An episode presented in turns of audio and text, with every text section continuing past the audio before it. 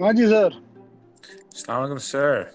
Perfect sir, how are you sir? I just said real quick, we have 13 minutes, so let's break it down sir. Pakistan versus England, who do you have winning the match sir? I think it will depend on who gets to play for their bowling. In the T20, their bowling was pretty weak, but we still managed to lose. And the toss would be important. But I would slightly give it 60-40 towards England. What kind of fan are you, sir? I just heard you. Before I even get into that, sir, please tell us the lineup real quick. Who's going to open for us? I think it's going to be Fakhar with Imam. Mashallah, one down. I have high hopes. Okay, so one down is going to be Babar, followed by probably Haris Sohail and Sarfaraz. I think Sarfaraz might be coming up a little up in this match. Then you'll have probably Fahim Ashraf and Imad Wasim, or it could go vice versa. You could probably have Imad Wasim slightly coming up ahead of Fahim Ashraf. And then it'll be interesting to see if they actually go with Amir or Junaid, followed by Hassan and Shaheen. Sir, Junaid Khan, sir. Junaid Khan's on the tour as well, sir, right? Sir, please, so, sir. We already have enough medium pacers. Yeah, but so Junaid has a reputation of bowling well towards the death. And around like the 30th over, if you remember, he actually came in mid-tournament during the Champions Trophy, and that actually balanced our team when we had that match against Sri Lanka when they were cruising.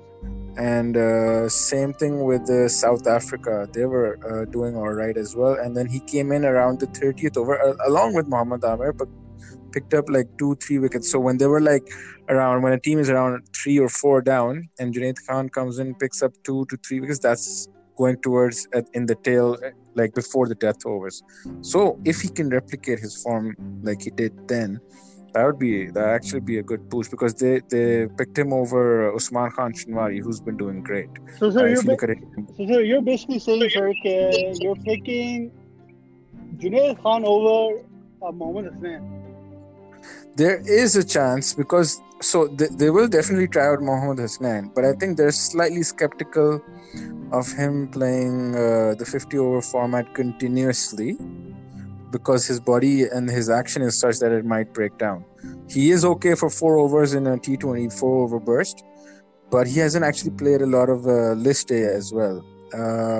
So it would be between Junaid Khan and Mohammad Hasnain. It'll be interesting to see if they go with Hasnain, considering that he just played the T20 versus England and Junaid did it. Sir, should Yasir Shah be in the team, sir?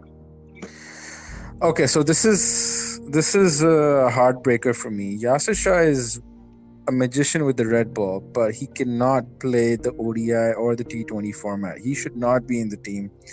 And it's purely because he's a traditional, old-school leg spin bowler who doesn't have a lot of variations. He goes for line and length, and especially in England wickets, which aren't moist anymore, they stay true, and not a lot of variation coming in from Yasir Shah. He's going to go for a lot of runs if England goes with their full-strength side that they plan on taking in for the World Cup.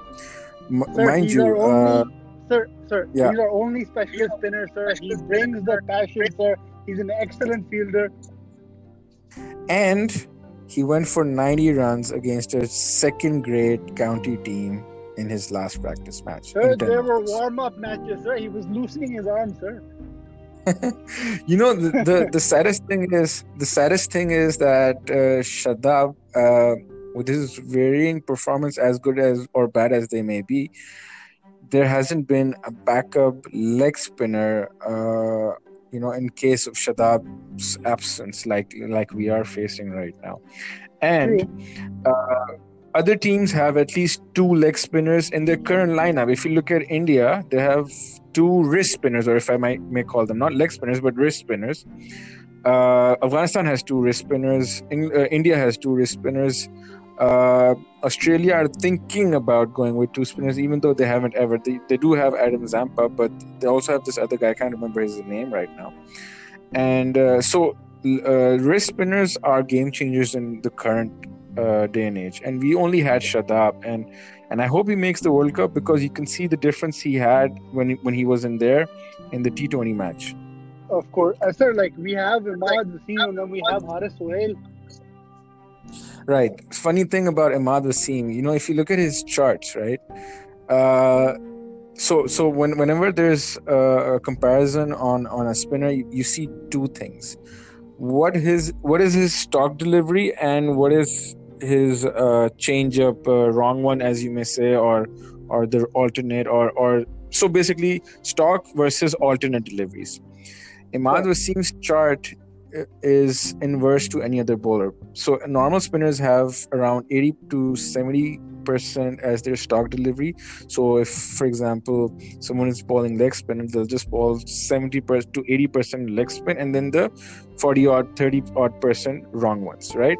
Adil Rashid does that really well. Imad Wasim actually had 75% deliveries which were not his stock deliveries, because that is how these models are predicted. And unfortunately, since he cannot spin the ball, and all his balls are arm balls, and that is noted as the alternate delivery. And sir, thank you for the whole gist and statistics. I'm gonna disagree with everything there. Like, sir, now let's move on to the England lineup. Any threats there? England is the number one ODI side in the world, right? And they are currently ranked as the number one ODI side.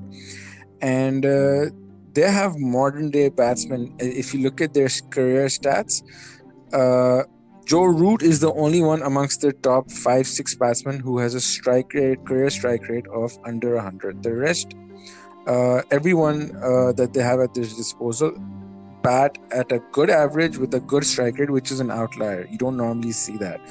I think Bairstow would be the key wicket. If he plays, he could actually take the game away. So it depends on if you can make early inroads front. And you saw in the T20, Joe Root, even though he was playing after a while, he did anchor the innings in that T20. Sir, rapid fire, sir. Give me top 5 England threats, sir. I would say Bairstow, Morgan, maybe Chris Woakes if he plays, because we've had an awful record against him. Okay. This new guy, Jofra Archer, I think they will play him. He would be good. And if I have to pick one more, then Jason Roy. Sir, Ben Stokes ka naam nahi liya aapne. Ben Stokes. So Ben Stokes. He's back, sir. Historically, he's been good. Yes. But with versus Pakistan, his record isn't all that good, sir, with bowling or batting. Sir, a final score prediction, sir. This is a tricky one. So it depends on the pitch. But I'm actually hoping if we can bat first and post around at least 270 plus. Sir. But that is considering if Fakhar Zaman does well up front. I'm actually counting on him a lot, because his style of play is such that he likes the ball coming onto the bat, and England pitches have been as such. We've seen what he did in the Champions Trophy, and he did struggle in UAE pitches because the ball doesn't really come onto the bat. And then, sir, England in reply will be out for? Okay, so I don't know about the first match, them being all out in reply for. They might actually, if we don't get anything over 320, they might chase it down. So you just went for 270, 320.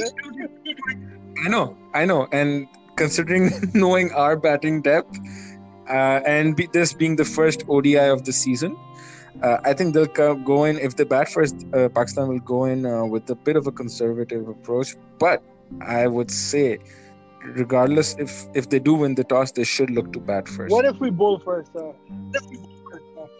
right, so if we bowl first and we can manage to keep them at around, let's say, the 300 mark, I think that would be par. And we should be able to chase it down, but we would need not just one or two, at least 3 good performances, 3 to 4 good performances from the top order. So that shows you that Haris Sohail and your favorite Babar Azam would have a very important role. Very important role. Because that is your main core, isn't it? Sir, okay, so you're saying Pakistan's going to win, sir, right? 60-40 England still for me. Astaghfirullah. Pakistan is back first. We score 270. I want Pakistan to win, of course. Under 210, if we bowl first, we bowl them for under 250 and we chase it and we win it. Pakistan for the win. Sir, tell us a little about yourself in under 1 minute. Sorry, say again. Sir, tell us a little about yourself in under 1 minute. All right, my name is Hassan Said and I'm an admirer of the beautiful sport. I like to look at what makes this game as beautiful as it is, and I'm into numbers as well, so I like to look at the statistical analysis of these numbers as well. But I am a diehard Pakistani fan, Mashallah, and always have been, and I think Saeed Anwar and Zaheer Abbas are probably the two best batsmen that we've ever produced. Oh, sir, God bless you, sir. And on that note, sir, thank you, sir, for this first joint podcast, sir. Please tell people to join Aap Bataye Inko. We're more than willing to have people on board.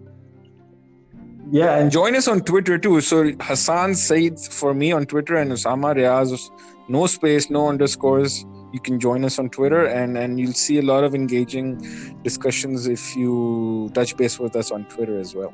Thank you so much, Hassan Bhai. Please touch back with us after the match and we'll get it going again, sir. Best of luck and Pakistan Zindabad. Pakistan Zindabad, sir. Take care. Allah Hafiz.